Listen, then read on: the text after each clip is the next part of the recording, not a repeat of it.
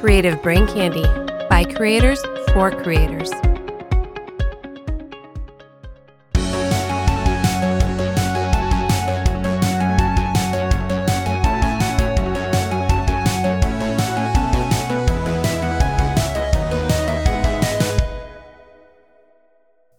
What's going on, ladies and gentlemen? It's your host, Kevin, along with Chaz, my boy Andrew over here, and welcome to the Video Game Lounge podcast, where we aren't here for notes and news, but to talk games and drink brews. Now, I want to start this episode by saying sorry we missed the last episode. Uh, had some life changing events going on. We'll get into that in a little bit. First, it's been a little bit since I've got to talk to Andrew. I would like to see how the fuck he's been doing. Andrew, how the hell are you? I'm tired. Same, same. This past week, I was pulling a few doubles at uh, at work, doing some training during the day, and I have the night shift, so I was training during the day, working through the night, minimal sleep, training through the day, working at night. So I- I'm a little tired, uh, catching up on my sleep. So yeah, I got you, man. I got you. It's fair. Well, I am also trying to catch up on sleep, and this is the what? reason. How come? this is the reason why we may have missed last episode. Uh, my baby was born. Huzzah! So uh, I'm working on very little sleep, taking care of my my little girl. Uh, it's it's been a lot of fun, but obviously we didn't get to record, and that happened. So you know I had to be in the hospital for a couple days. Baby's perfectly fine. Do not worry your pretty little heads about it. She is pale as fuck, just like I am. She's got pretty blonde eyebrows, just like I do. I think everyone's saying she looks like me. I can, Andrew, whenever someone has a baby and they're like, man, it looks like the mom or it looks like the dad. Can you ever tell? Because I for sure am like, it looks like a, a blob of, of seven pound fat. a lot of times it's very hard to tell, like especially for somebody like me that I can't remember names or faces. But whenever you actually have like similar features, like the the way that the eyes are more set to the the context of where it rests on the head, like how the nose kind of looks, if it's a little more narrow, wide, if it's higher bridge, lower bridge, like the mouth is just like a, a, a baby's mouth. Like you can't really go off the, the mouth, but um, she definitely has your strawberry blonde hair. Yeah, yeah. They they may change. They say, you know, the baby's gonna lose the hair, like it falls out, but then stuff grows back in. But it's still pretty blonde. It's it's really light, and I'm going like based off her eyebrows, I'd imagine that's probably gonna be pretty light color. Two things I can say that her ears are like mine. I have those like little notches in the outside of my ear. Mm. Uh, she has that, and then she has both me and my wife's chin. We both have a butt chin, and the reason why I know that so much is because my wife got angry or yelled. It wasn't angry. We were like playful banter, but before Theo was born, uh, we were like, "Hey, what do you think she's gonna look like?" And I was like, "Well, I bet she's gonna have a butt chin because my wife has a butt chin, but so do I." And my wife's like, "You're a butt chin," and I was like, "Joe, I got a butt chin too. It's okay." and she's like, she she like looks down. She goes, "Oh." I mean, it hides in your beard, so it's not like say, she I've probably had- forgot. Yeah, I've had a I've had a beard since I got retired from the prison, so it's it's been a long time since she's could see the actual underneath. So I don't I don't fault her for that. Know, some of you guys may be wondering where Monsieur John is. We will go ahead and let him describe in his own words where he's at. So here he is. Hey everyone, it's John. Just want to chime in here with a little update. Sadly, it's some sad news. Just wanted to let you guys know that I am going to be taking a step back from doing any recording for VGL.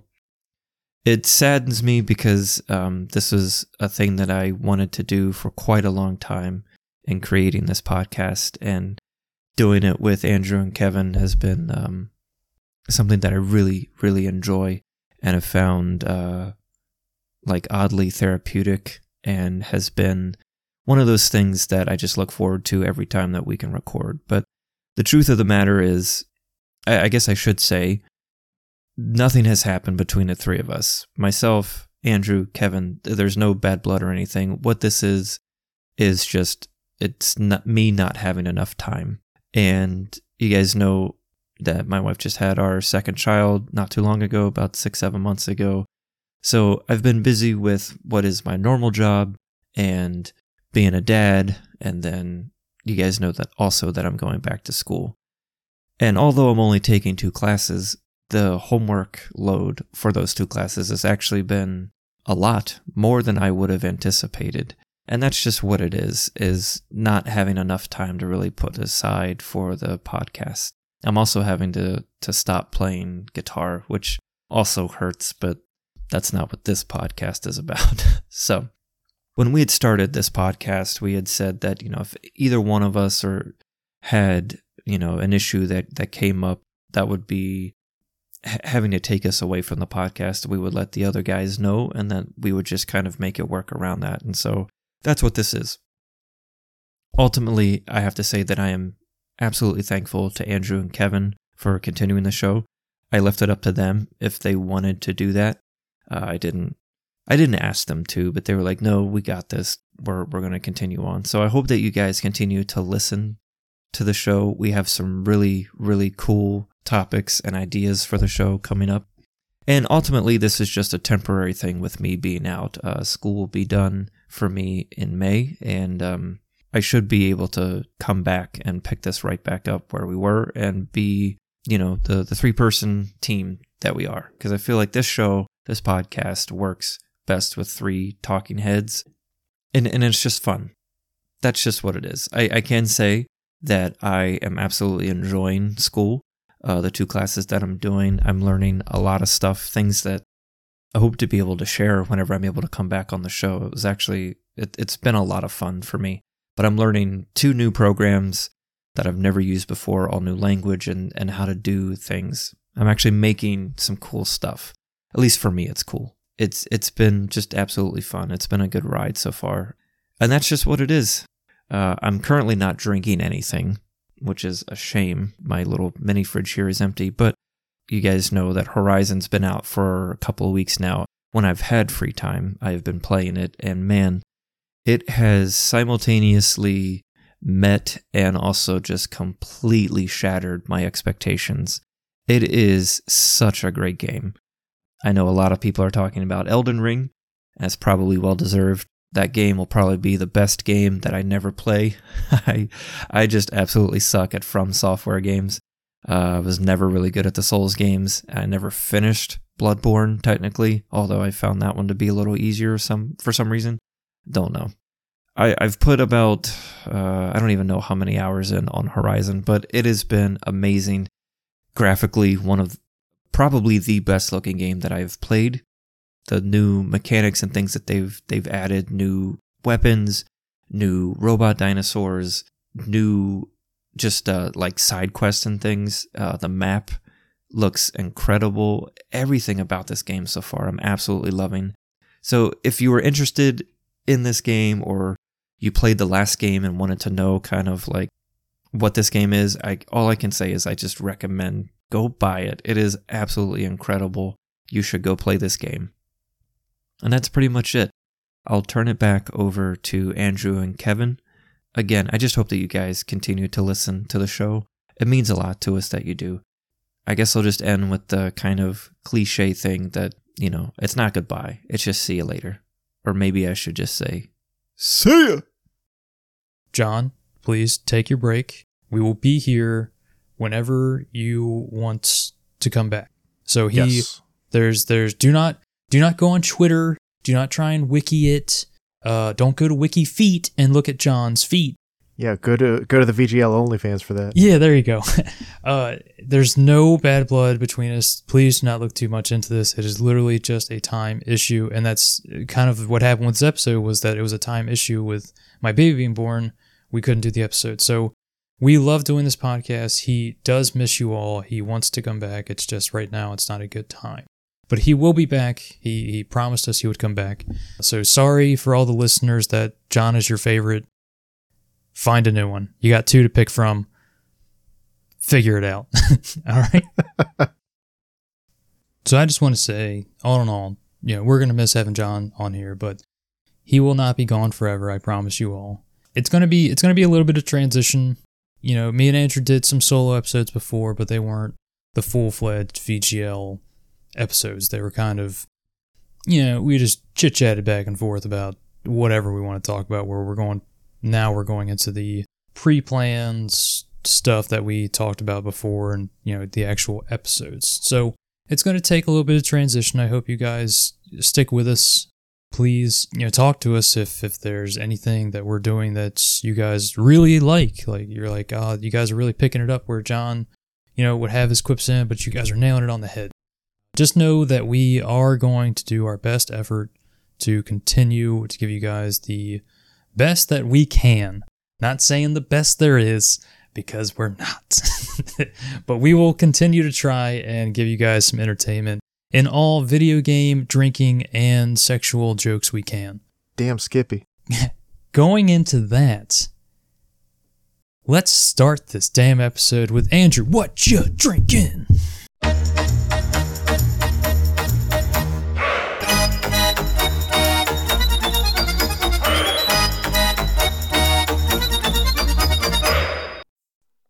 Well, recently I went to the store and I was specifically going for the Jameson Orange Whiskey. Because I saw a TikTok about it, because I am that easily influenced. So I ended up getting that, trying it, liking it. But at the same time I was there, I also wanted to restock on something that I was out of, and that is a good old woodchuck amber. so I am sipping on a woodchuck chuck. That sounds pretty good. Is it the the regular flavor? Yeah, it's the the amber little red red label. Have they changed the label? I I, I know I've said this before, but I haven't drank in, I haven't drank one in a long time. I don't really think so. I mean, you got the Thirtieth man, thirty years man. Good for them. I didn't think apple cider was that big for that long. Obviously, they've had apples hard cider before. yeah.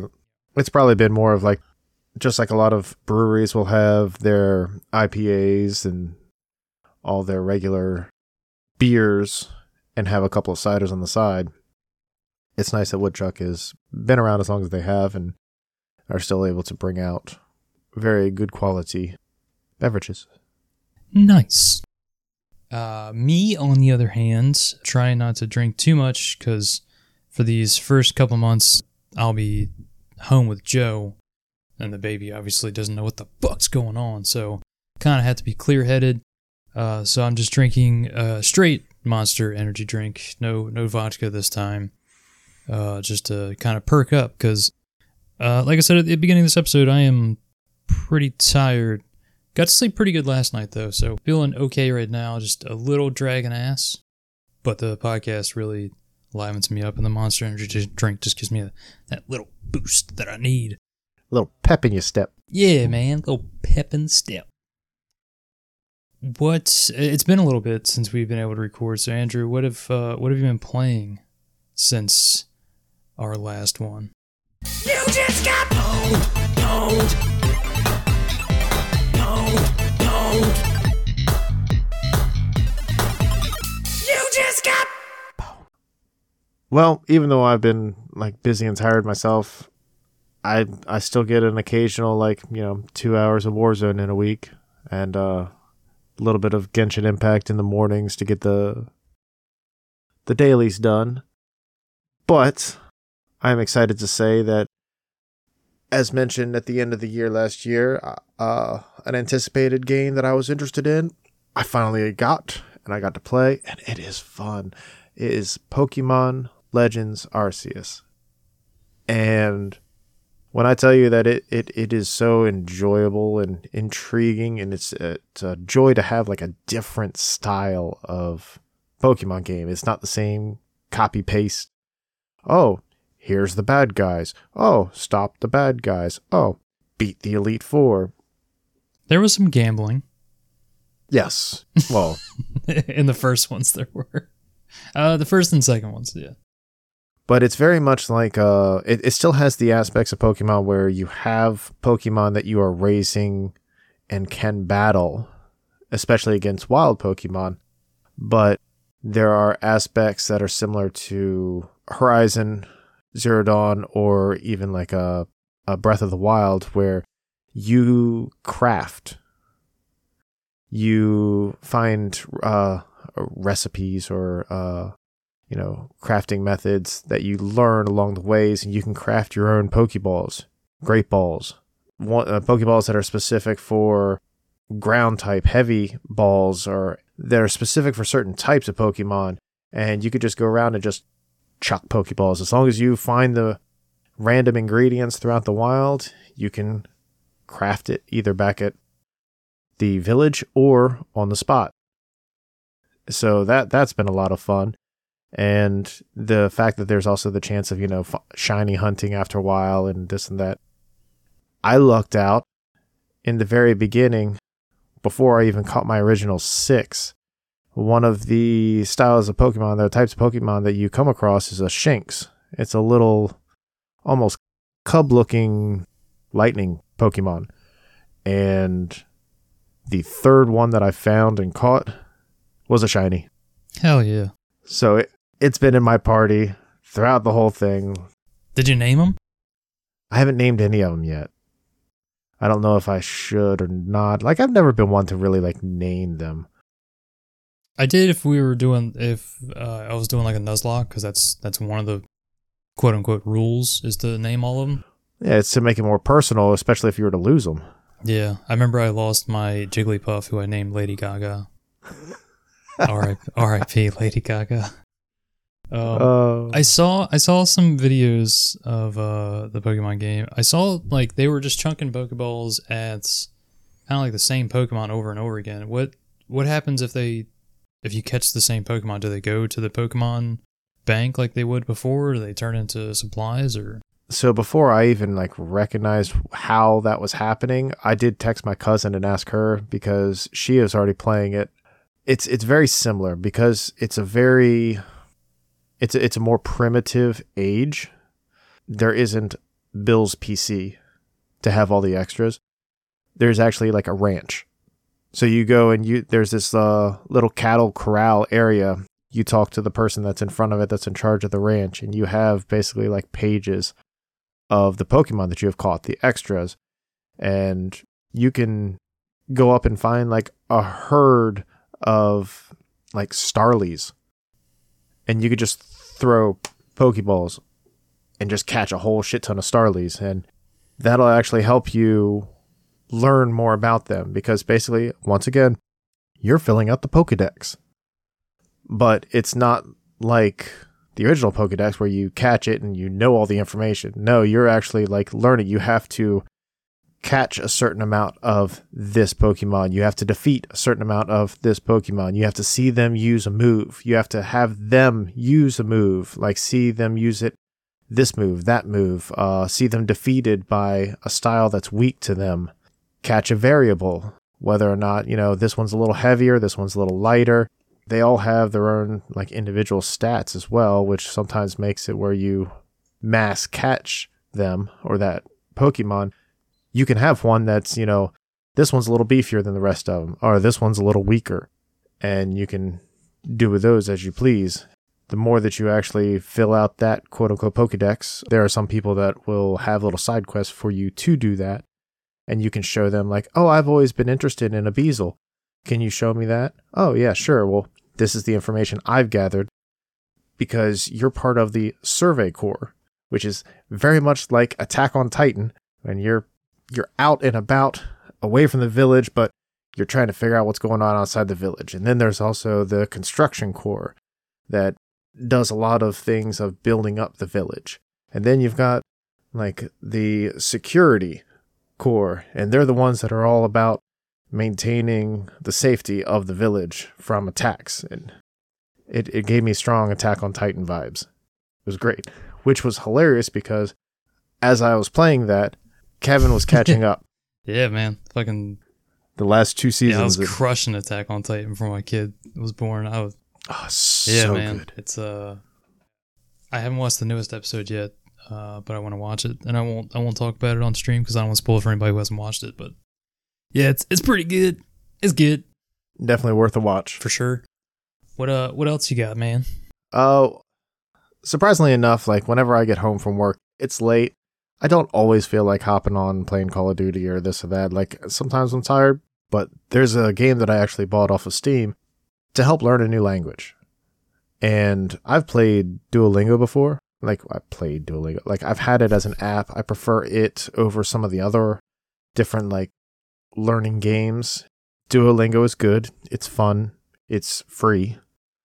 And sometimes it's easy to learn the way that they teach it. Sometimes it's not.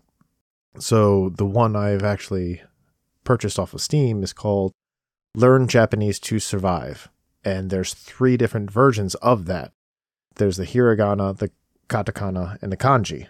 If you do or don't know Japanese, there's basically different forms of the language that are broken down for one is basically representative of their alphabet, the hiragana, and that's for things that happen.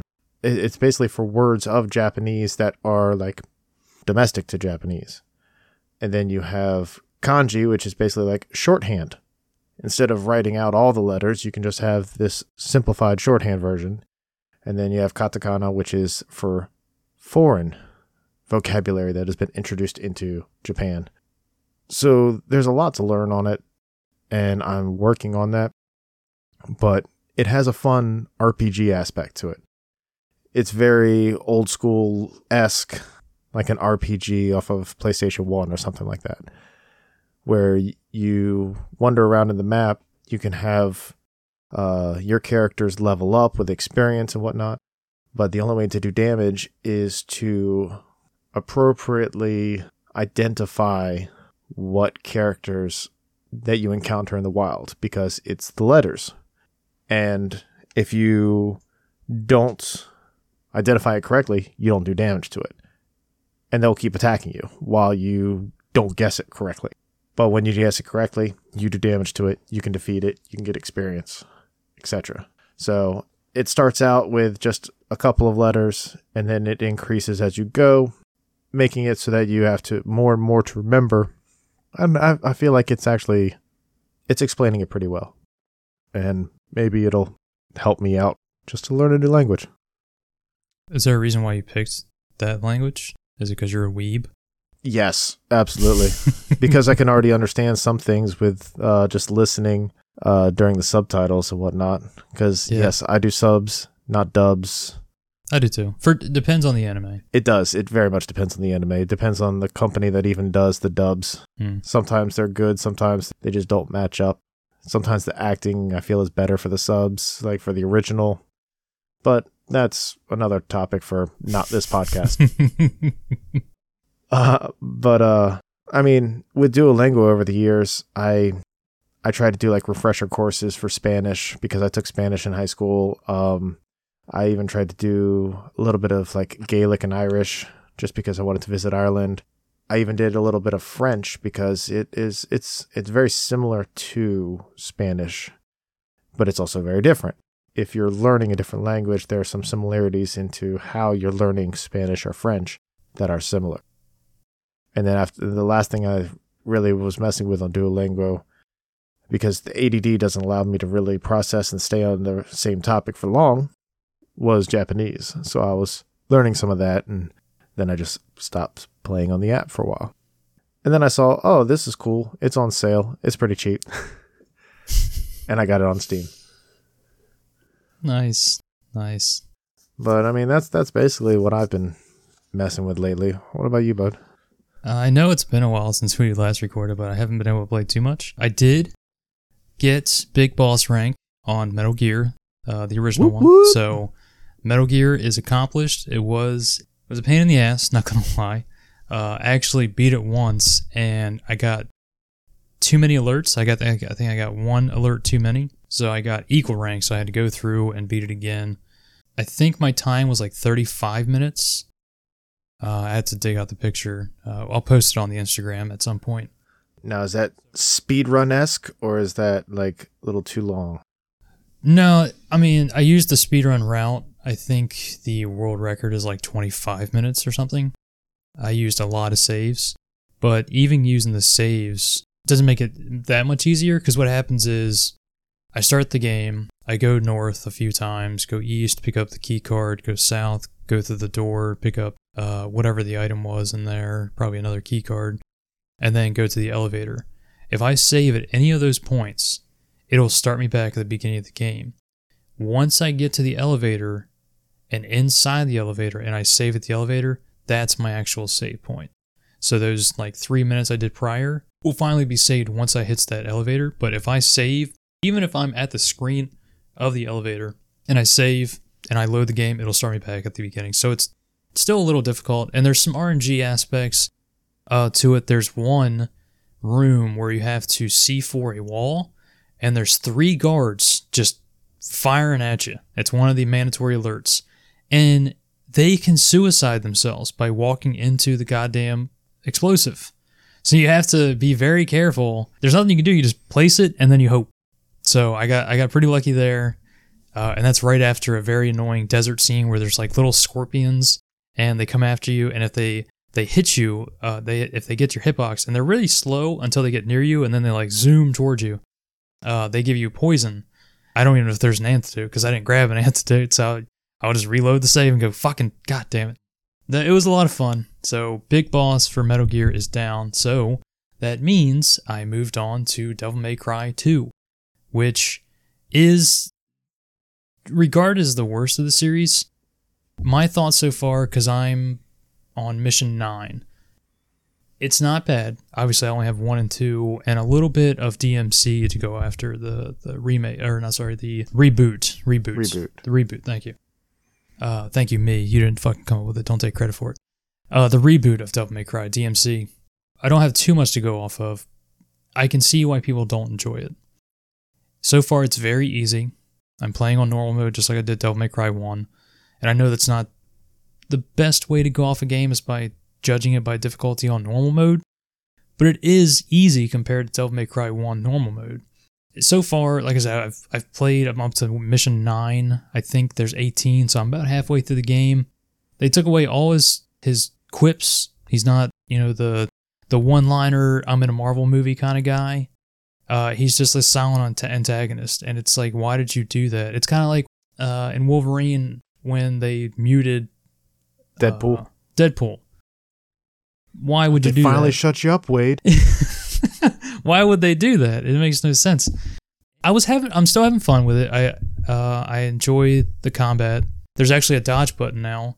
The problem with the dodge button is if you're near a wall and you dodge, he'll do like a matrix run up the wall and a flip, which adds nothing, but it looks cool. But it, it actually hinders your movement because if you're trying to dodge against an enemy and you're near a wall, he does that instead, and then you get hit. So that's pretty annoying. now the quips that he would do, like, was that during cutscenes or things like that, or was that just during gameplay? Nah, just during cutscenes. He didn't say anything during the actual gameplay. All you would hear is the huh, huh, huh, when you would do a three hit combo of the sword. It, it was pretty quiet during that, but even during the cutscenes of Devil May Cry 2, he just doesn't say shit. I think he's might have said like two or three lines, and they're all dark and very mysterious kind of shit.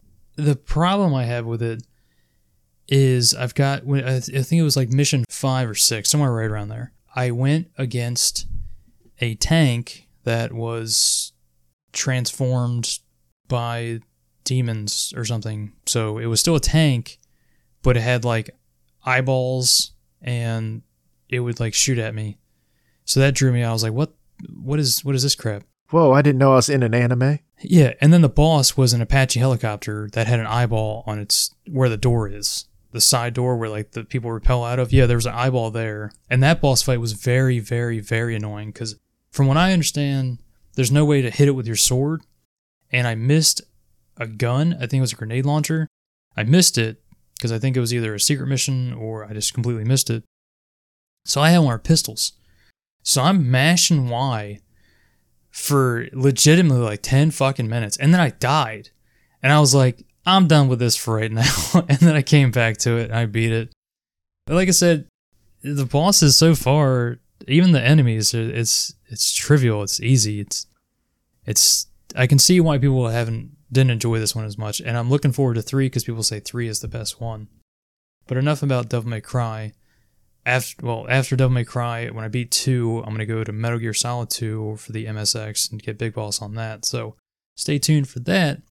The last game I played was on the 3DS, and this was because I had my kid.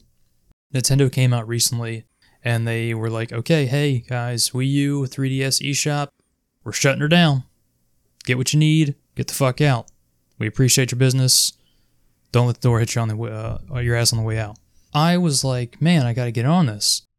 And this guy I follow on Twitter, and I've watched a few of his YouTube videos before. Uh, he's, he, watching his videos has helped me mod quite a few of my consoles that I've modded.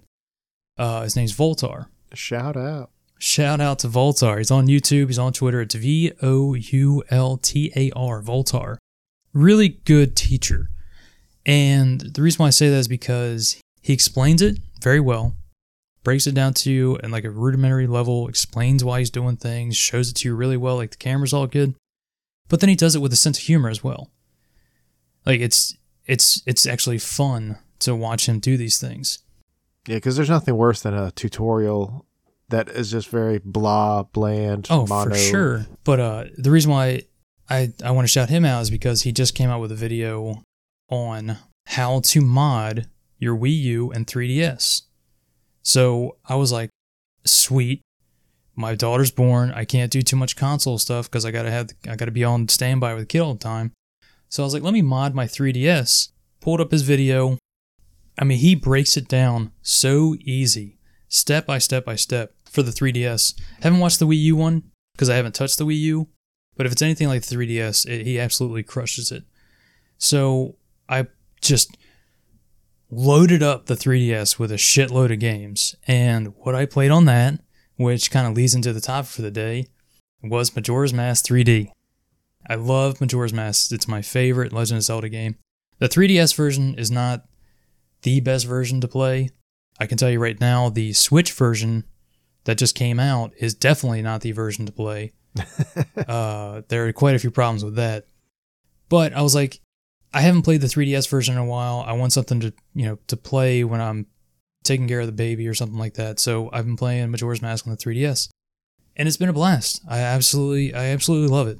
Updated graphics a little bit. They upgraded some of the the sound bites. They changed some things, and that's the reason why it's not the, the quintessential version to play. They made the game a bit easier. Uh, some of the bosses they made easier. They moved some locations of stuff. They actually made Zora movement in the water. Do you remember the Zora movement in the water, Andrew? It was like really fluid. You almost like were a dolphin. Yeah, it was very much like Echo the Dolphin, like but remastered. Well, they they changed that, and you can only do that when you're like wasting magic or something. It's very dumb. What? Yeah, yeah, yeah. There's some things they changed that didn't make any sense. But like I said, all I've got is the 3DS. So that's what I've been playing on that. I loaded up some few more games, so in the few next few episodes you'll probably hear me more talking about the 3DS and stuff. Great console. Can't wait to dive more into that. But that's that's about what I've been playing. I think Right I think that about covers everything. That kind of leads us right smack dab into the topic, and you'll hear Majora's Mask coming up. But before we get into today's episode, let's go ahead and give our shout outs. Uh, this week's shout out from Creative Brain Candy is Stay Wild Trauma Child. And who better to explain their channel than them themselves? And here they are. Psst. Excuse us. We've been trying to reach you about your life's traumatic experiences. No, no, don't hit fast forward. We come in peace. I'm Jamie. And I'm Steph, and we're the hosts of the Stay Wild Trauma Child podcast. We are two best friends who are openly sharing their healing journeys while navigating sudden loss, parenthood, relationships, mental health, and so much more. So grab your favorite drink, get cozy, and join us every other Tuesday night for some hard truths, a whole lot of laughs, and maybe even a little bit of healing. We will shut up now and let you get back to your show. Stay wild, future trauma child. Go make sure you guys check them out and others, like I said, at creativebraincandy.com.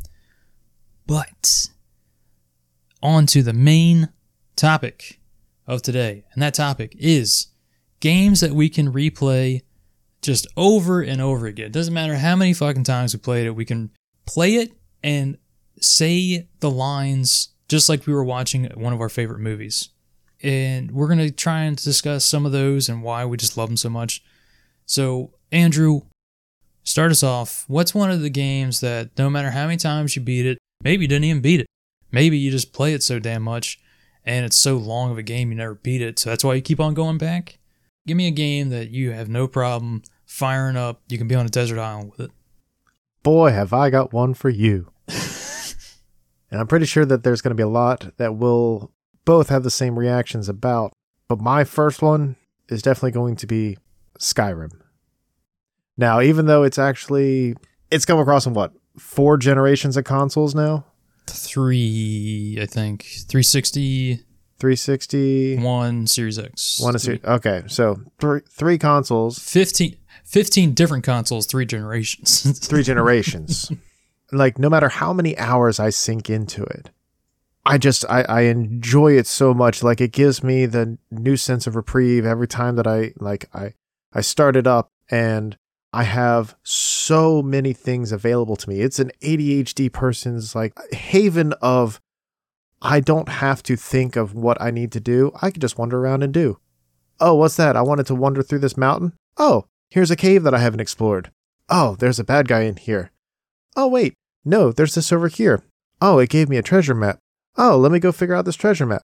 While along the way, oh, look, there's a dragon over there. Let me go attack this dragon over there. You always want to start out with something different of a different class every time that you restart it, but you always seem to be a stealth archer. It- it- it- every time, just stealth archer. You're sneaking around, you being a little sneaky snake. no. It's absolutely That's true. You know not how many times. I've restarted it and be like, all right, I'm going two handed weapon on this. No, I'm not. I, I picked up an archer and or, or picked up a bow and now I'm an archer and I do a little magic on the side, just like uh, I'm at a kid's birthday party. And no matter how many times I restart, I go back to being a stealth archer. No, no heavy builds, no like some light build, but uh, you get enough magic going, you can even just have the uh the cast bow, which I did after a while. That way you don't have to worry about finding arrows and having good arrows. You just always have that magic bow. I, uh, I I've gone through a couple playthroughs uh, where I didn't touch the bow. I purposely would not pick up a bow, just so I I wouldn't pick up bows. I wouldn't pick up arrows, just so I didn't even have the opportunity to uh, bow and arrow build. But somehow it always ended up being a like dagger Oh, yeah. build. Well, because when you when you go through and even with a dagger build, you're still stealth. And how many times can you come up behind somebody Mhm. and stealth kill them, and then you're good to go to the next bad guy? True. That's that's definitely one I can get on there. I think I can play through it because my memory is pretty shit. So every time I go through it again, I'm like, I don't remember this. I never did this before. But god damn it, I'm pretty sure I've fucking done it like 800 fucking times at this point. Right, but I mean, it's got to be longer for you though because you don't like to fast travel. Yeah, no. I uh if it makes sense in the game, I've talked about this before. I will use the the ch- the chariot that they have outside. I will not uh, but I will not fast travel cuz I feel like it just takes me out, which sometimes if I do a magic build, I will cuz I can justify it by going, okay, well, they might have teleport magic, but if I'm a heavy melee user, I'm like, all right, where's my horse? I'm hoofing it. One game for me that kind of goes along with Skyrim is Fallout 3. I love Fallout 3.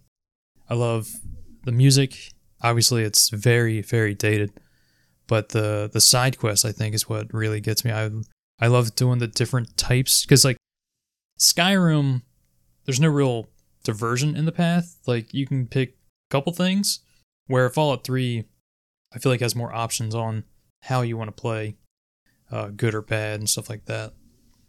Not much to say about Fallout 3 about why it's so amazing. It's Skyrim with guns and nukes. Like, what more could you want? I mean, I've tried that one. It, it like it was interesting enough, and I can see how you and John originally talked about liking it. I think it's like a book for me. Like unless I get far enough into the chapters, I'm not really invested enough to want to keep reading. So I think I just didn't get to that point in Fallout to really have it suck me in. So you gotta go, you gotta play right, you gotta go to Megaton and you just play all of Megaton. And I feel like once you get through Megaton, that it's drawn you in enough. That's like the first major city you come across. Then you have the option of blowing up Megaton. And that's really cool because, like I said, I had save files where I would just reload Yep. the save and nuke Megaton. So definitely doesn't say anything about me as a person. Well, I mean, if we're still talking about RPGs, even back for PlayStation 1, I always enjoyed Final Fantasy VII, and that was a game that I did beat a couple times. But you can put so much time into it and so many hours to it. I think I had about three, at least, different, like fully completed games that I've had 75, 80 plus hours into it that I didn't mind doing. Like it was fun, it was enjoyable each time. Yes, there was, you know, hiatus in between. But whenever you go back to it, it's like, all right, I have to build this back up. I have to make sure this all materia is good for this attack, for this cure. I want to make sure I can see if I can remember or see if I can find each hidden item or materia as I go along. And I want to experience the story all over again because I enjoyed the story. And just as John was saying, like the remake is does a great job at telling the story in a better fashion. I agree. I played the remake too. And it's a game that I can just keep going back to. It's just another RPG that draws me in. Not same. I remember playing Final Fantasy VII on stream. Uh, obviously, last year with the Final Fantasy year, beat Final Fantasy VII then, beat Final Fantasy VII when I was a kid. I I can't tell you how many times I beat Final Fantasy VII, and everything about that game is just magical to me. Uh, I've actually been playing it as lullaby music for my kid, and my wife's even like getting into it. She's like, "Hey, you want to? Can you play some music?" I was like, "What do you want?" I was like, "Do you want some more Disney music? Do you want some?" She's like, "No, play the Final Fantasy stuff again." I was like, "All right, cool, Final Fantasy." So it's it's been a lot of fun. I've played it so many times that when I hear the music, I know exactly where we are in the PS1 version of the game. So it definitely, definitely a game that I can play through numerous times and not be upset about. Side note, one of the most memorable gifts I was given years ago was actually from Mr. Sean. He had burnt me a CD that had all sorts of video game music to it. So it had Final Fantasy VII music, it had Ocarina of Time music, it had this music, that music, and it was just like, it was a very entrancing, yet sometimes mellow, yet sometimes hype mix. And I just loved playing that over and over and over again because it had Final Fantasy VII music, like it, different parts that were just key on that time. So shout out Sean. I still have that disc. I gotta find a CD player though. Doesn't your car have a CD player? No, I mean, you got that. You got the PS1, the the one zero zero one version. That's Yep. pinnacle. I'm telling you, people will find those and look for them to create CD players at them. That is a very very good CD player. So, just saying, plug in that PS1. Just saying. Just saying, man. Another RPG that I could play over and over again is Super Mario RPG. Fucking love this game. I remember Andrew on this when we were growing up. I never did. I didn't get a copy until much later on in life.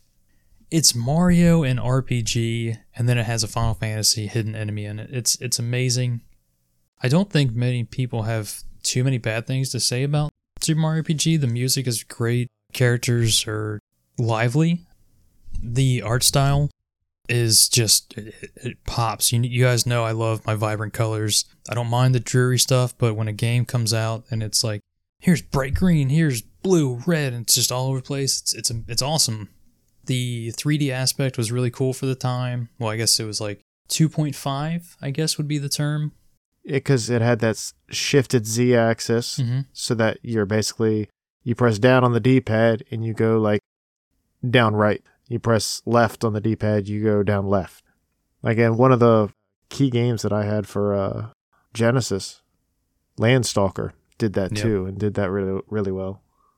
They introduced some new characters that are big fan favorites, uh, Geno and Mallow. Uh, have not seen those guys again, but good news Nope. is, Andrew, I just sent you an article about the the director of Super Mario RPG said he always wanted to make a Super Mario RPG 2 as his final game, and he's he's getting to that point. So hopefully we can see a Super Mario RPG 2 because there's been other Mario RPGs. You had Mario and Luigi, uh, the game series. They were pretty cool. Uh, they just didn't they didn't hit that the same notes that Super Mario RPG did. I feel like. Uh, so super excited to see a Super Mario RPG sequel because people have been clamoring for it. People that have played Super Mario RPG have been begging for this the sequel to come, and it just never happened. Never get to see more of Geno.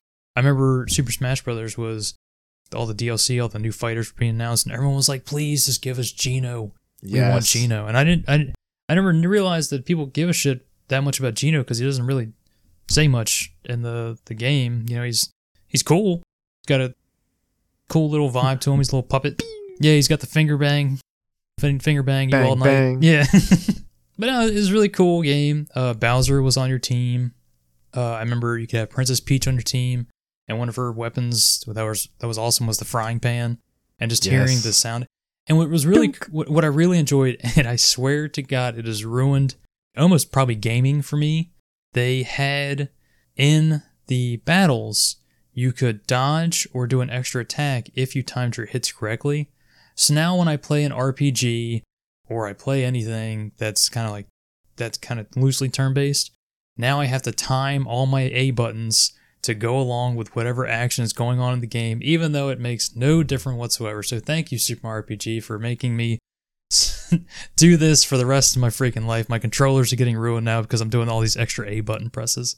Well, I'll double down on that and say that Nintendo is doing that intentionally because you could also have that extra boost on Mario Kart if you timed your your gas pedal to the right speed of the lights as they were going beep beep beep and then you get that boost. If you mess it up, you just spin out at the starting line. You remember? Yeah, of course. So I mean, like it. I don't think it was just Super Mario RPG. I think it's Nintendo in general. Like during that era, they're just like, hey, hey, watch this. do, do you want to see an entire generation like get get their hopes up or have a, habit I'm about to ruin this whole that they man's won't career. break? Son of a bitch, they got us. It was the long con. The very long con. but I mean, I think I think even building off of that, you're talking about how when people were interested in Geno for the Super Smash Brothers, like I enjoy Super Smash too. I think Super Smash I, I think it's gotten a lot more convoluted with all the all the characters they're trying to add in for the newer consoles and whatnot. But uh, it's a fun game to still go back to and be able to play. I'm not into fighting games like Mortal Kombat or Fatal Fury or things like that, Tekken, but I enjoyed Super Smash. Maybe because it was a little more cartoony that it, it appealed to me a little better. I don't understand. Or maybe just the fact that like whenever it first came out, I could be Link, I could be Star Fox, I could be, you know, Kirby, Pikachu. Pikachu was so overpowered in the Nintendo 64 one. That Did Thunderbolt the man. Thunderbolt and just launch people. you time that just right and everyone hates you. Super Smash is one that I can always like, you know, go back to. And I know that there are people now that would just absolutely wreck me if I tried to play online against anybody, but if you were to still have friends over, people over, and it's something that you could always just have a little fun little like match of, oh, I recognize that character. I'll play as him. And then you just go in a little brawl fest. You could just play that over and over. Do you think it was maybe the user friendliness of it? Because I feel like when you go into fighting games, even the beginning, it's it's it's a lot of memorization of buttons and stuff like that. Where this was just kind of all the combos what Yeah. yeah. i mean because it was very simplistic in its design. You had your special attack and you had your regular attack. And then with a direction you could have an alternate version of said attack. Boom. Simple. You don't have to go down diagonal right right to shoot uh, and then punch for you to shoot an ice ball as sub zero do the opposite for him to freeze the floor or hold low kick for five seconds to do a bicycle kick whoop, whoop, whoop, and fly across the screen. It, it wasn't as complicated as trying to do all these combos. It's just here's your buttons, work them as you see fit. Because me and Andrew played a lot of Super Smash Brothers on the N64. Do you remember when we were going to pitch Super Smash Brothers 2 to Nintendo?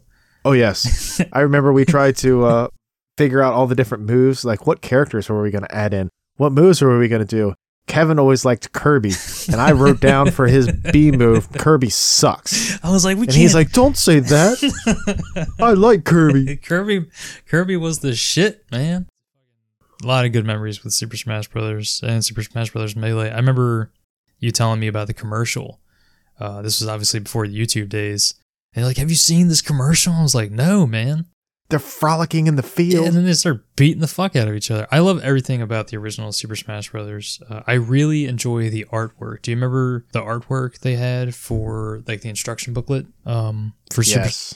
it was such a weird style and i something about it just i fell in love with i can't even they were really cartoony like super cartoony everything about them was over exaggerated it was really cool something i wish they kind of went back to but i i understand it's kind of a niche thing I mean, we're still talking fat Pikachu here. true true then pikachu got He went on that keto diet. something. Too many Thunderbolts. I can go back. You know what? Speaking of Kirby, my next game that I can always go back to was one that I, I played all the time as a kid and still go back. And I'm starting to realize a lot of these is because of the music. And this is definitely one of the ones because of the music, but it was also, like I said, the colors are popping. And it was a very unique game. And it was a little challenging as a kid. It was Kirby's Adventure for the NES. I remember the box art, just a big old puffball, pink puffball, and he's floating in the sky. I just I love I love the the copying abilities. That's one thing that always I'm a sucker for is when a game introduces you something new, and they kept on adding. They kept on as as you progress through the game, they would give you more enemies to to suck and copy their abilities.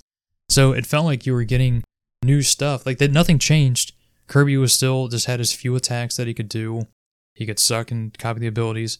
But as you progress through the game, you can get new enemies with new abilities, and it felt new. And then if you sucked up two of them at the same time, it would randomize the ability. So it would just cycle through all these different abilities really quickly, and you would be like, "Holy hell! There's all these abilities I haven't seen yet. This is awesome!" And there's some that are only you can get that by doing the the double copy ability. Kirby's Kirby's Adventure. I, I played through. I, this isn't one that I play through as much as these other ones, but I do go through maybe once every couple years and just you know quickly smash through it real quick. And they have some mini games. Remember the crane game, Andrew, where you had, you could pick up a fat uh, Kirby or a skinny Kirby, and he was all his, his cheeks were all puffed in like a fucking squirrel, and he would like wiggle if you picked him up in uh, not the correct spot on the crane, and they would drop, and we would get so angry. God, man, fucking we, oh man, As kids who are good and f- like enjoyed the crane games at like Pizza Hut and everything, uh, at, at the Pizza Hut, at Pizza Hut and places like that, we were very upset with ourselves or upset with the game whenever we couldn't get the crane game right in a video game. This isn't accurate. he was too fat, man. His arms were oiled up. Nobody, somebody had just won, so they decreased the pressurization on the crane. We had to lose a lot of times. That's what it was. Definitely, definitely wasn't because we didn't grab Kirby's armpits in the correct spot or anything. Great, great game. Fucking, I might go through that sometime this year. I think, I think it's been long enough. I think I might play through it again this year. There you go. But I mean, like even back in that era, that just reminds me of like the Zelda games, like Zelda One, because it doesn't have to take long. You've spe- you've you sped run it, speed sped run, speed run. You sped run it. Yeah, you sped run it. I speed run. you did a it. speed run on it, and I mean, like it's it doesn't have to take very long, but it's it's fun and nostalgic to be able to do and just be like, well, I still got it. And then if you wanted to do the original, the Zelda 1, or if you wanted to do the Majora's Mask on the 3DS, you have save points and you have different things of changing around a strategy feel and just like, how am I going to achieve this next goal? Okay, well, in the first one, you need a ladder, you need the raft, you need a candle, you need this and that in the other ones it's like oh well if i'm going to talk to this person i need to figure out this first and that first uh, before the three days are up just having the different aspects of the strategy even though they're the same they're still different in each of the games whether you're like spirit tracks or wind waker or ocarina of time or twilight princess yes you still have to go through and try to figure out the dungeons and whatnot but it's a different method and style of what you do. So it has to retrain your brain. It's not just going to be the same. I need to run through here. I need to dodge this. I need to do that. No, it's incorporating all sorts of other things. They've come out with so many different styles that it can be fresh again when you're going back to revisit an old one. Do you have one in the series that you would pick as like your go-to replay one, or is it just kind of like as a series you're like, man, I haven't played Oracle of Seasons in forever. Let me go ahead and crush that real quick. Well, funny that you mentioned. I think that was one of the last ones that I did go back and replay. Was Oracle of Seasons. Before that, it might have been no, it, it was Majora's Mask on the 3DS because I had that one, and also what was the one that was uh the Shadow World, the like the mirror. It was on the 3DS as well. Worlds? Link Between Worlds. I played that one as well. And those were some of the last few that I did play because my setups are I, I don't have the whole ROM aspect that you do yet. I have to remember how I set it up to get it to play and whatnot um, for the way that my cable management is. The 3DS games are the easier ones to go back to replay right now, and that's why those were more of what I hit on. And I had my Game Boy Color out, so I was playing that as well. I'm really surprised you didn't say Triforce Heroes. I feel like that's the that's the quintessential Legend of Zelda game right there. Oh, the game that you, me, and Sean started. This is when we first started playing on Discord. We would had a Discord call going, trying to work together to go through the missions, but we couldn't really play too much on our own. So we had to wait and schedule a time when we're all adults and can't really get together, so that we can play over Wi-Fi for our 3DSs off of a Discord call on our phones. I would love to It play it uh, again and beat it. I yeah, I I definitely want to get back up with Mr. Sean and and play through it again. That's like probably the only Zelda game I have not beaten, and I would like to finally crush that one. Uh, I think I think another thing was we just kept on goofing around. We would pick each other up, just like we always did. We would pick each other up and throw us throw us somewhere into some lava or a hole or something. Yep. I think mine would definitely be Majora's Mask. Obviously, I'm playing through it again. Like I said at the beginning of this episode, it's going to come back. I absolutely love Majora's Mask, and I think it's the how dark of a story it is. I know I said earlier I, I don't enjoy the the dreary stuff, but Majora's Mask, usually Legend of Zelda, even with the hor- how horrific the story sounds, I think Majora's Mask really hits it home. You know, you, you first start off becoming Deku Link, and you walk right by the the statue that's supposed to be the, the guy's dead son, and it, it even the face on it is so horrific. When you change the mask, you have all the screaming, and it, it just looks terrifying. Oh, absolutely. I love all the masks in the game.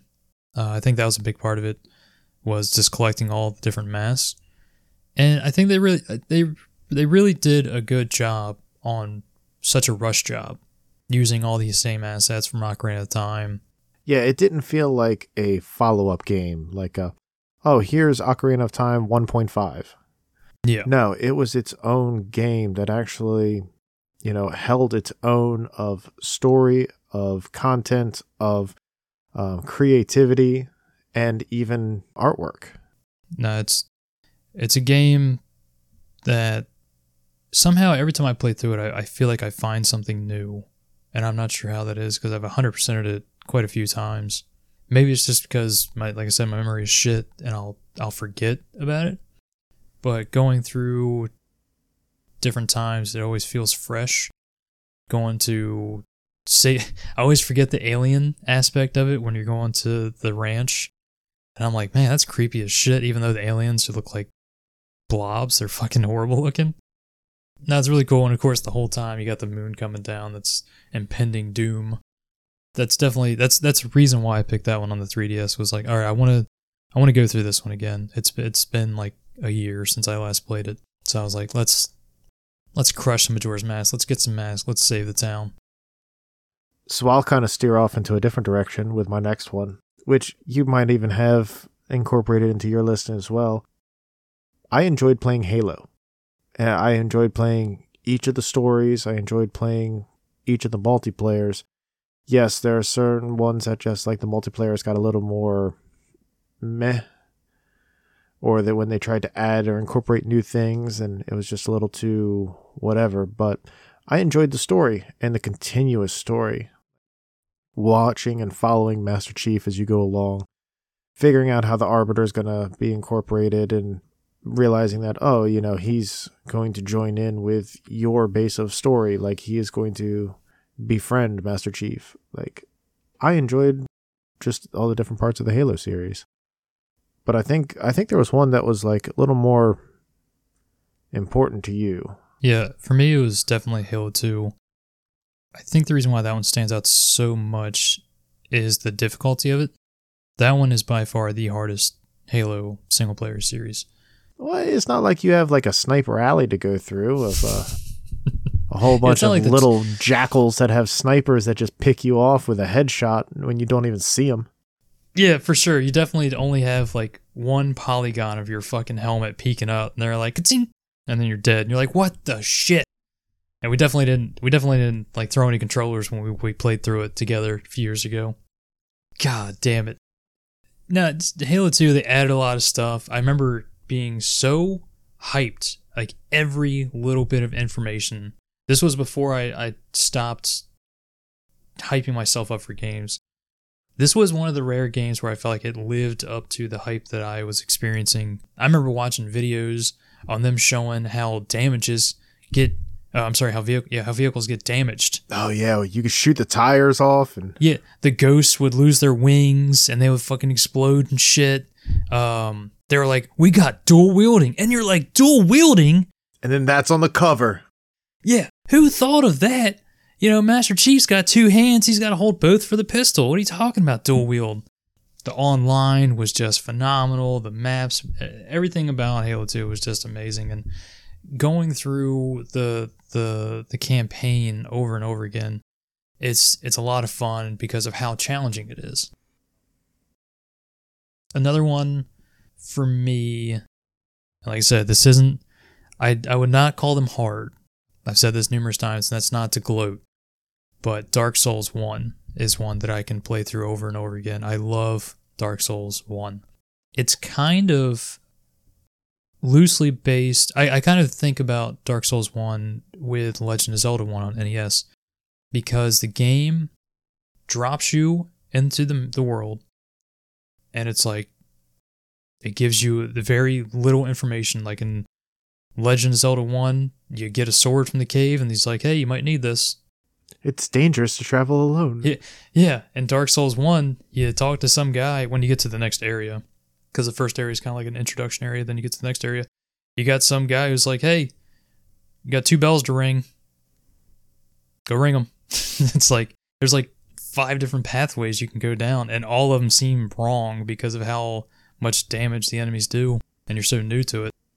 But playing through Dark Souls, I've played through a few randomizers for Dark Souls. I I absolutely love the first one, and I'm really excited for Elden Ring. Haven't played it yet because uh, my copy hasn't arrived yet.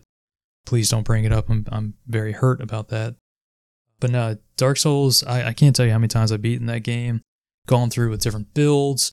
Gone through with like minimalist style, trying to do some no hits, which I never fully did a new hit no hit run, but I, I would like to at some point that series is very awesome to me. I, I love I love it because it is a bit of a challenge, but after you played it so many times, it, it loses its challenge. That's why you kind of create your own challenges with the randomizers and no hits and stuff like that.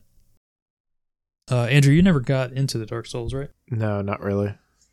That's a shame, man. It's not, and I'm not going to be one of those guys like, what? You know, like Dark Souls? Dark Souls isn't everyone's cup of tea. Uh, I'm not going to, I would never make fun of anyone or question why they love certain games and don't like other games unless you're a FIFA or Madden fan. Uh, those are the only ones that I will I will always make fun of. But I like I said, Andrew, I get you it being not not your cup of tea. I wish it was, especially with Elden Ring coming out because we can do some co-op stuff together. No, I mean I get that. Like I, there are certain things of the, not necessarily horror or thriller aspect. Like some of those that just don't appeal to me as much. I mean, I have been watching some gameplay of Elden Ring from certain streamers, and Don't spoil it. I'm Don't not. tell me shit. It doesn't look as as uh bad as I was originally thinking that it may be. So Like difficult or I don't want to say scary because not necessarily scary, but I don't I don't really want to say much because I don't want to just potentially I may be interested in getting like I don't know if I'll be to the aspect or point of playing it enough to have decent enough weapons to then be able to help you with different co-op things, but That's why I'm there. I'm there to help you. if I could just hop in here or there and then help you out, and then I'd be like, okay, all right, I'm out. then I'd probably be down with that, but unfortunately, it's not like that. That's fair. Uh, that's cool, man. Like I said, I'm not, I would never make fun of anyone for the type of games they play and don't want to play. It's not for everyone. I feel like people that do that are just dicks. Like people want to play. My wife wants to fucking play Sims and Animal Crossing. Good for me. You know, she plays what she wants to play. Why? Why would I be like, you don't want to play Halo 2? It's not her cup of tea. Fuck it. Right. I mean, at least there is some sort of uh, common ground for you guys to be able to pl- uh, to talk about and play. So that's always something. Yep. True. True. Now, probably to go back towards like the Halo series aspects, my next one I could probably talk about would be like any kind of first person shooter that has a decent online multiplayer. And I mean, we'll go back as far as like Goldeneye or The World Is Not Enough. Like, and they didn't have online multiplayers at the time, they had local multiplayers as well as Perfect Dark and such. Um, but when you got to the online multiplayers of playing Halo 2 and up, playing the Call of Duties, the Modern Warfares, the Black Ops, there were times where I would play those a lot, a lot. You can probably realize that from the fact that I constantly still mention I play Warzone, even if it's just a couple hours out of the week. That's a game that I I recognize for the most part does take skill. It takes a lot of hand-eye coordination. It takes a, a reflex and reaction time. I see it as a slight RPG aspect when you have to use and gain experience for your weapons to be able to build them up, to be able to have better weapons. And that is something that I enjoy to be able to work up the weapon experience, weapon camos, to have different things like that. And there's been so many times where I've like I will continually go back to play Call of Duty Black Ops while it's like before the next one comes out and whatnot. And like I would almost play it all the way up through or to or through the release of the next game because I wouldn't get the next game right away. And that would be my relaxation. That would be my like I'm gonna hop on. I'm gonna play uh, a few rounds tonight and then I'll go to sleep. And then be less relaxed than when you first started. Absolutely. and maybe a controller button shy. I mean, who, you don't need the Y button. All right, it's, not important. Who needs to switch you. weapons? As long as you got the right weapon the first time, it's not going to matter. yeah, what you got? You you have a shitty weapon on the back end that you don't want. That way, when you walk over a weapon you do want, you just swap weapons on the ground. Exactly. Just pick it up like, oh, well, this is good enough for that person I just killed. Let me use it. oh man, let's see. We're coming up on the end. We got a couple more. So thank you for sticking with us so far. I uh, hope you're enjoying the episode. My next one is one me and John have talked about before, and it's Metal Gear Solid 3. This game just did everything right for me. It I remember first playing it and I was amazed at somehow they incorporated a survival aspect to it. You needed to eat. You needed to actually tend to your wounds and it wasn't just eating a ration. No, it was like, oh, you got to use your cigar to uh, cauterize this wound. You need to pull out this bow and arrow. You need to wrap it up. It was like this is this is next level shit. It's insane. If you That was a good didn't game. eat, if you if you didn't eat and your stamina got too low, your gun would start shaking when you were trying to aim. It's like holy fuck, man! How this is next gen stuff, and this was on the PS2. I got bit by a snake. Let me uh Yeah. let me replenish the health I lost from the snake by eating the snake itself. Like oh, the the jungle aspect was was really neat. The different camos, just being big boss felt like a it just felt like a badass. Me and John talked about this before. We love absolutely love the storyline of Metal Gear Solid Three. I won't go too far into why I can replay this, but I mean, come on, the game is just ten out of ten. It's it's perfection in my book. This is one of the games where I can rewatch the story and the cutscenes over and over again, even with how long they are. Uh, watching Ocelot do his little gun fucking flip shit. I, I, I love that, man. I, I absolutely love it. Uh, watching Ocelot get owned uh, when he was using the Makarov instead of the uh, the revolvers is it's Hideo Kojima did such a great job of making you feel like this character was the best of the best. And he I feel like he put his heart and soul into this game and it shows. And that's why I can easily play through this game over and over again. I can't I cannot wait to do the big boss run of Metal Gear Solid 3. It's it's probably the one I'm most look in both series it's one of the ones I'm looking forward to the most, to be honest. Honestly, that's the one I can't wait to hear about. The new things that you forgot about. Like just the different things that you would encounter or had encountered. Didn't encounter this time because of the RNG. Oh yeah, I remembered I needed to not make sure to do this because blank. Yep. Oh, and the the end boss, the the guy in the sniper, where you can literally just save your game and then wait a week real time, and the guy dies of old age. Come on, man.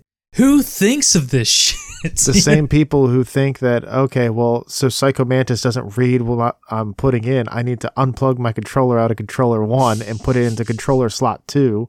Those people. God, man, I I love that series so fucking much. It's a good one. I I mean, like I understand. We keep mentioning different series and we keep mentioning different things, and like yes, of course, there's going to be some that have eh, not so good ones or ones that weren't as well received because maybe they were pushed out or maybe they tried something different that didn't really get uh, good responses to. But there are a lot of different series that we've enjoyed throughout the years, and I love that we get to share that with you. But I mean, one that really takes me back is back in the old Sega Genesis days, Game Gear days, and even Saturn and Dreamcast. Dreamcast is uh, Shining Force. I greatly enjoyed Shining Force. I enjoyed the storylines. I enjoyed the uh, the strategy, battle aspects of it, the difficulties that you can you can have it like a harder difficulty, a regular difficulty. Basically, you're the general of war. You have people with abilities. As you give them experience, they learn new abilities and they become different quintessential parts of your crew. You can get new people coming in, all right, do I want to take someone out? Do I want to not give the new person a chance? What's this storyline going to entitle? I've enjoyed Shining Force. Like I can replay that over and over again, and I have. Um, the first one, it has I think nine chapters to it that I could just run through and just love because, uh, of course, you want to take your time and to build up your characters, but just the story aspect to it. It's just it's fun. And then the second one has like it has so much more time that you should put into it, can put into it because of how much more of a story it has and how much longer that dives into. Then you have the Game Gear version, then you have all the others. There's more that I still haven't played yet that I want to play that are off of either different platforms or they're just they're a little more rare to find, and I haven't acquired them yet, which may come in handy whenever I start doing more ROM stuff like you. Shining Force is definitely up on the list for me of replay. Now, when you replay it, do you try and build a different team every time? For the most part, I may have like a couple heavy hitters that I like rely on, but I'll try to see the aspect of okay, well, these are the two healers I usually try to do, and these are the two or three that I I didn't give a chance. Let me try them instead. I usually have like a regular healer. Let me put in a monk instead, or uh, a bishop that does more aura than direct healing. It does like a group healing.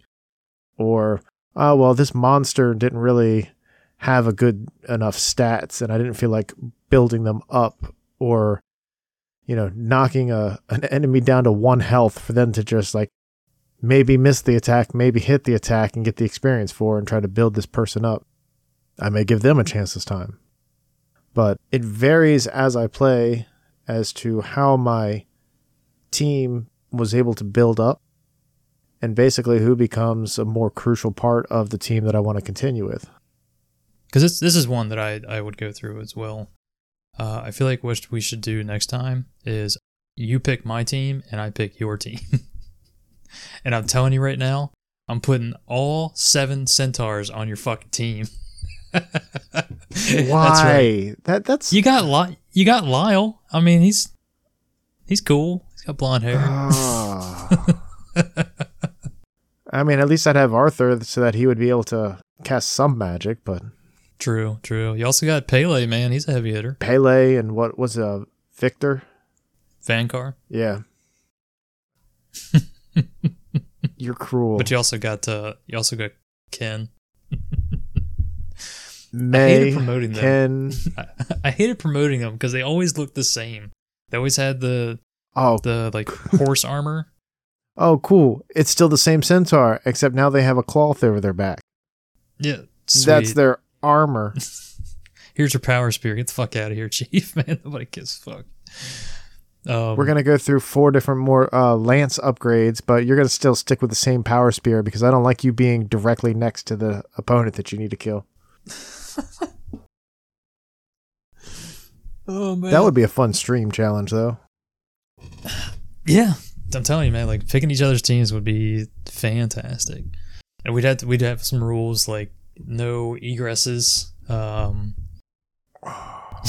yeah, there's no no leveling up, man. You got to go through. No, fuck that up. We can make it. Even, You, you'll say you'll say no egresses, and I'll your chat will tell you he just bought seven angel wings. Like no going back to towns. Damn it! Great pick, man. Great pick. I feel like the reason why we love it so much is because, well, obviously your dad played it. We talked about that before, so that was that's a that's a huge aspect for me.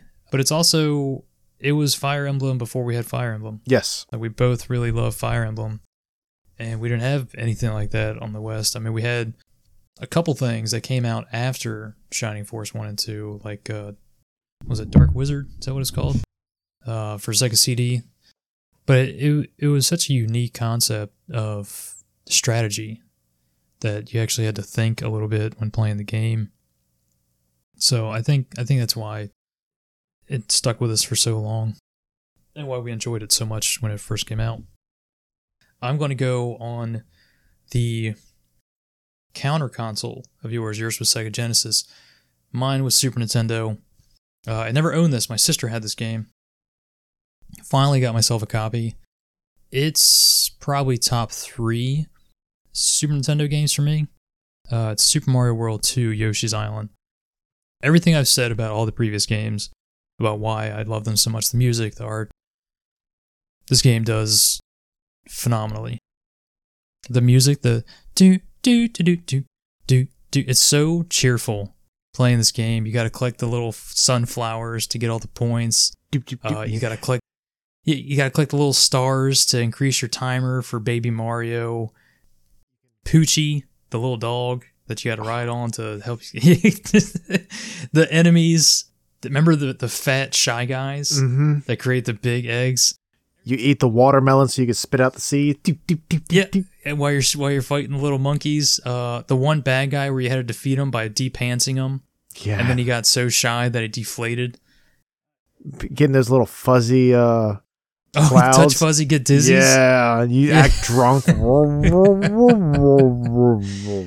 I feel like this was Nintendo at its its peak, its prime. Man, they they destroyed everything. That like to me, this this should have been played by everyone in the Super Nintendo era.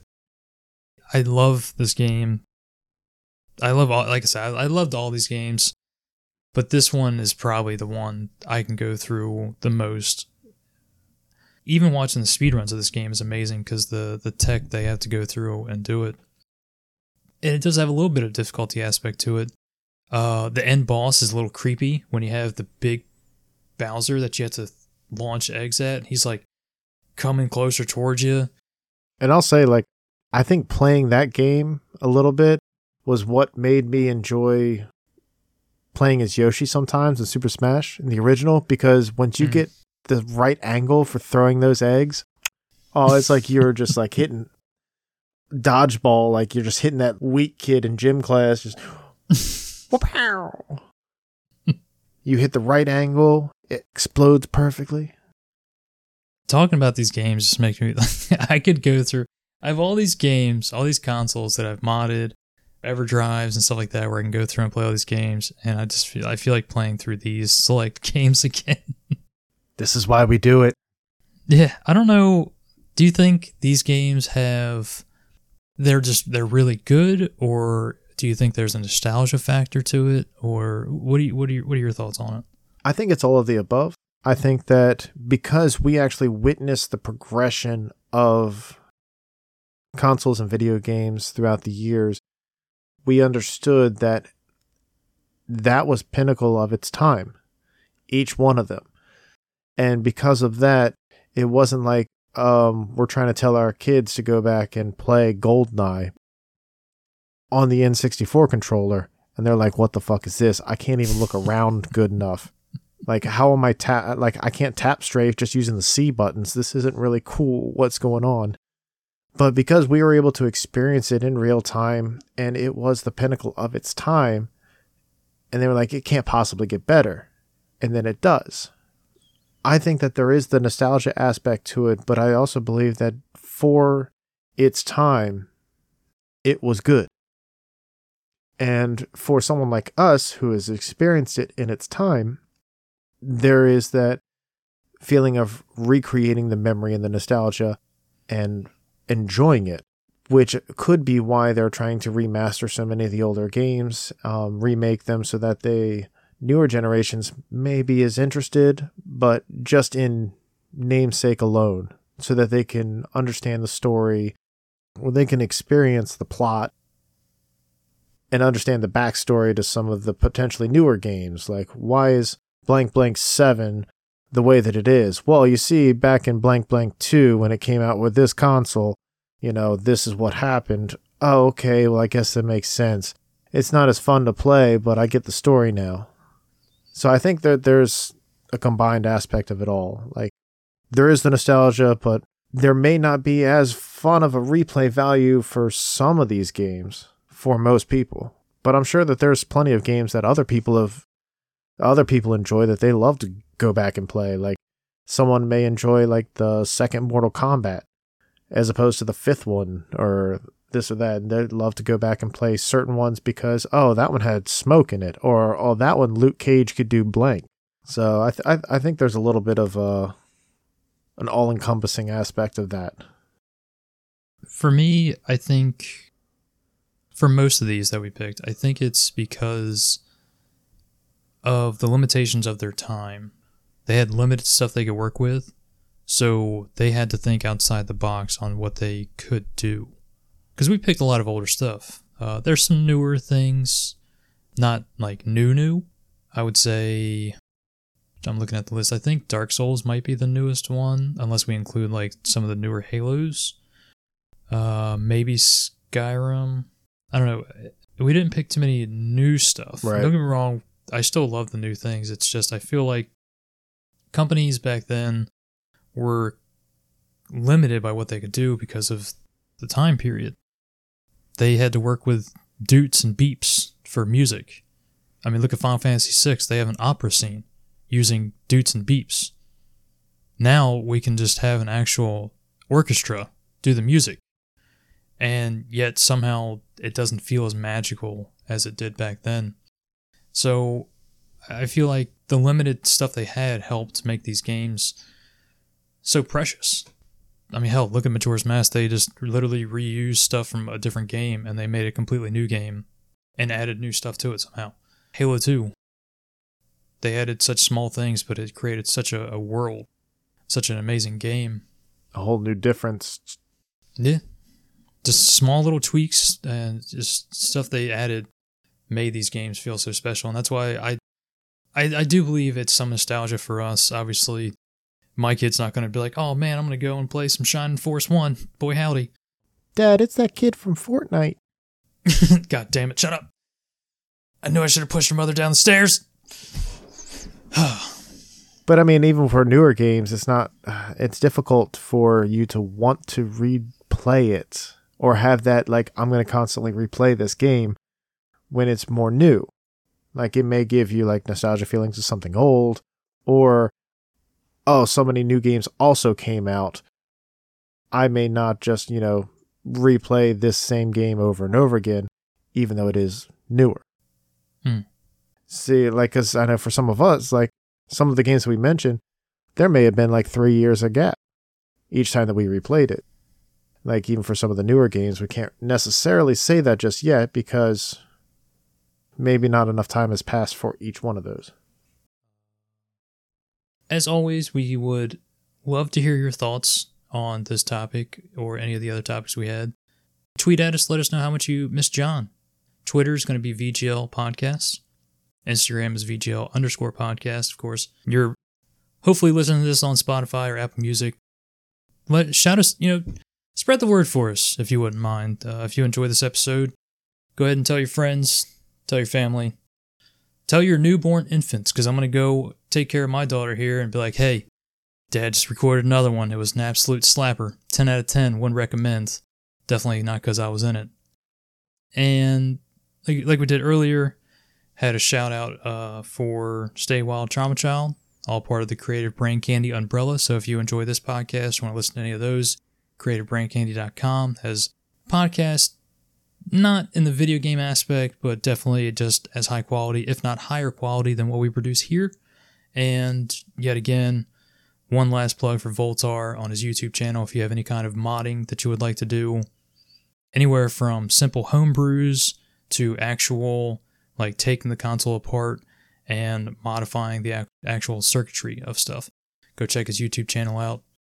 And please, like I said, if we if there's any games you guys absolutely love replaying, hit us up on Twitter. Let us know what you're thinking. Tell us if we're right or wrong. Tell us if we missed something that was, oh, that was so simple. Why didn't they think of that? Well, because we are simple. I mean, I wish I could say you're wrong, but you're you're not. So I hope you guys enjoyed this episode. Like I said, it's going to be me and Andrew for a little bit. So we're going to do our best for you guys to continue bringing that great VGL podcast shit that you all love and enjoy. If need be, you can always go back and replay our old ones. Yeah, just not like episode one through three. Oh, God. We were trying, okay? We didn't know what was going on. we were on. learning. We were edit we were recording inside of a wind tunnel, all right?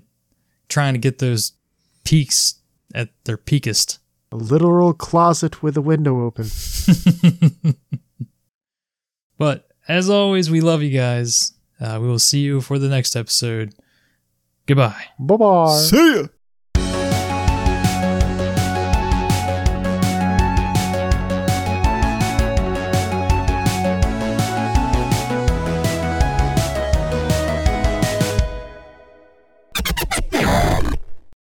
By the way, this episode brought to you by Andrew. Casey. Here's your power spear. Get the fuck out of here.